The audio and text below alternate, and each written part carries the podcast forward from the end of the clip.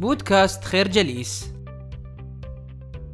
لدى الكثير من الناس اعتقاد سائد بأن أندية كرة القدم تدير قطاعا تجاريا ضخما وتحقق أعلى الإيرادات المالية مقارنة بالكثير من القطاعات الأخرى ولكن الحقيقة تثبت عكس ذلك تماما. على سبيل المثال لم يسمع الكثير من الناس عن شركة تدعى يونايتد ناتشورال فودز التي تعمل كموزع للأغذية العضوية في الولايات المتحدة الأمريكية. رغم ذلك فإن شركة يونايتد ناتشورال فودز تحقق أرباحا مالية أكبر من أي نادي لكرة القدم على كوكب الأرض. خلال موسم 2015 و2016 كان مانشستر يونايتد النادي الأكثر تحقيقا للإيرادات بمبلغ 689 مليون يورو. مع ذلك فإن هذه الإيرادات كانت أقل من عشر ما حققته يونايتد ناتشورال فودز أو 0.2% مما حققته شركة وول مارت الموزع الأكبر للأغذية في الولايات المتحدة الأمريكية. من الناحية الاقتصادية فإن معظم أندية كرة القدم قد تقارن بحجم سوبر ماركت واحد. في عام 2016 بلغ متوسط مبيعات شركة كوستكو الأمريكية المتخصصة في بيع المواد الاستهلاكية بالجملة ال 159 مليون دولار. في حين كان متوسط إيرادات الأندية الأوروبية الكبرى المكونة من 700 نادي أقل من 25 مليون دولار في ذلك العام. تكمن أسباب الإيرادات الضعيفة. أن أندية كرة القدم لا تدار على أنها أعمال تجارية فحسب. هنالك عامل آخر أهم في معادلة أندية كرة القدم ألا وهو الانتصارات والألقاب. إذا كان نادي برشلونة يريد تحقيق أرباحا مالية كبيرة فإنه سيحتاج إلى تخفيض أجور اللاعبين بشكل كبير. بالتالي يصبح المركز الخامس عشر في الدوري الأسباني مع ضمان تحقيق أرباح مالية لخزينة النادي. أندية أخرى مثل أتلتيكو بيلباو سيكون موقعها الأكثر ربحية ماليا في دوري الدرجة الثانية حيث يمكنهم توفير الكثير من الأجور. الفكرة عكس الاعتقاد السائد فإن أندية كرة القدم لا تعد نشاطا تجاريا ضخما مقارنة مع غيرها من الشركات. في صيف عام 2017 أنفقت أندية كرة القدم حول العالم ما يقارب الخمسة مليارات دولار على صفقات انتقال اللاعبين. غالبا ما أثبتت هذه الأرقام الفلكية فشلها في تحقيق النجاح الرياضي. تشير الكثير من الدراسات إلى أنه لا توجد علاقة قوية بين الإنفاق على الانتقالات وأداء اللاعبين. في المقابل هناك علاقة قوية للغاية بين الإنفاق على أجور اللاعبين وأدائهم في الفريق. أجريت دراسة بين عام 2007 وعام 2016 لقياس الارتباط بين إنفاق الأندية على أجور اللاعبين ومتوسط مركز الفريق في الدوري. أنفق نادي مانشستر يونايتد ما يعادل 3.4 أضعاف متوسط إنفاق الأندية الإنجليزية على الأجور. بالتالي فإن متوسط ترتيبه في الدوري كان المركز الثالث.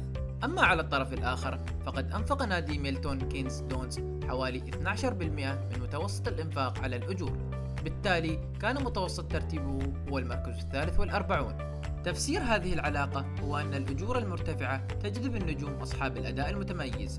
يمكن لنادي مثل ريال مدريد أن يتحمل نفقات أجر كريستيانو رونالدو بعكس نادي خيتافي مثلا. بالتالي إذا كان لديك رونالدو وآخرون مثله فستكسب العديد من المباريات. بالطبع هناك استثناءات لهذه القاعدة. نادي ليستر سيتي عندما فاز بالدوري الإنجليزي الممتاز كان في المركز الخامس عشر في ترتيب إنفاق الأندية على الأجور. من الممكن أن تحدث هناك استثناءات في موسم واحد وليس على المدى الطويل. يتبين ذلك في الموسم التالي حين تراجع نادي ليستر سيتي مرة أخرى إلى متوسط الترتيب وعادت الأندية الأكثر إنفاقا إلى المقدمة. كما انتقل بعض أبرز نجوم ليستر سيتي إلى الأندية الأغنى. الفكرة ليس هناك علاقة بين الإنفاق على الانتقالات والنجاح الرياضي بل يجب التركيز على أجور اللاعبين. لماذا نجحت أندية المدن الصغيرة مثل نوتنغهام ودورتموند في تحقيق دوري أبطال أوروبا بينما فشلت أندية العواصم الكبرى مثل لندن وباريس وروما وموسكو في تحقيقه؟ إلى أن تمكن نادي تشيلسي اللندني من تحقيقه في عام 2012 هناك روابط هامة بين نجاح أندية كرة القدم وقطاع الصناعة والاستثمار وكذلك مراكز السلطة السياسية. في خمسينيات وستينيات القرن الماضي فازت الأندية الأسبانية والبرتغالية بثمانية بطولات من 11 بطولة دوري أبطال أوروبا. كانت تلك الأندية تلقى الدعم والاستثمار المباشر من القادة السياسيين مثل فرانكو مع نادي ريال مدريد وسالازارا مع نادي بنفيكا. ولكن بعد ستينيات القرن الماضي بدأت قوة فرق العواصم في التضاؤل مع تغيير الأنظمة السياسية باستثناء نادي ريال مدريد الذي حافظ على بناء قاعدته الكروية القوية. ومنذ ذلك الوقت بدأت أندية المدن الصغيرة والأقاليم الصناعية في السيطرة على دوري أبطال أوروبا. في عام 1800 لم يكن نادي مانشستر يونايتد يمتلك حضورا بارزا وشعبيا كبيرا في الساحة الرياضية. كان للثورة الصناعية دور كبير في تغيير ذلك. فبحلول عام 1900 أصبحت مدينة مانشستر سادس أكبر مدن أوروبا بدخولها إلى مجال الصناعة. أصبح المهاجرين يشكلون الشريحة الأكبر من سكان مانشستر وبطبيعة الحال كان هؤلاء المهاجرون يبحثون عن العمل حتى وجد معظمهم في كرة القدم ملجأ لشغل الفراغ وربما لكسب العيش.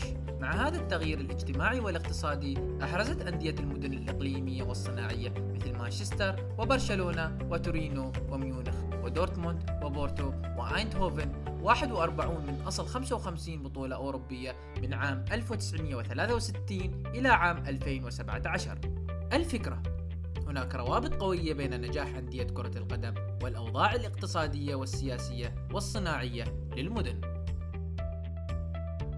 العديد من نجوم الكرة الأوروبية أمثال واين روني، زين الدين زيدان، كريستيانو رونالدو وزلاتان إبراهيموفيتش جاءوا من الأحياء الأوروبية الفقيرة. من أهم أسباب نجاح هؤلاء أنهم كانوا يمتلكون الوقت الكافي للتمرين وممارسة هواية كرة القدم. في كتاب الاستثنائيون شرح الكاتب الشهير ماركوم جلادويل نظرية العشرة آلاف ساعة والتي تنص على أنه لكي يصل أي شخص إلى مستوى خارق في ممارسة أي مهنة أو مهارة معينة يجب عليه أن يمارسها لمدة لا تقل عن عشرة آلاف ساعة.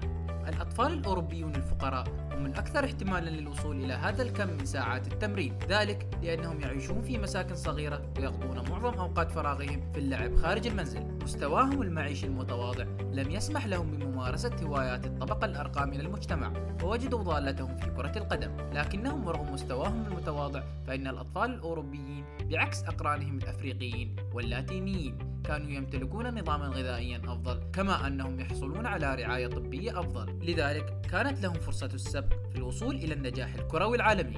الفكرة الظروف المعيشية المتواضعة ساعدت أطفال أوروبا الفقراء على اعتلاء منصات النجومية الكروية.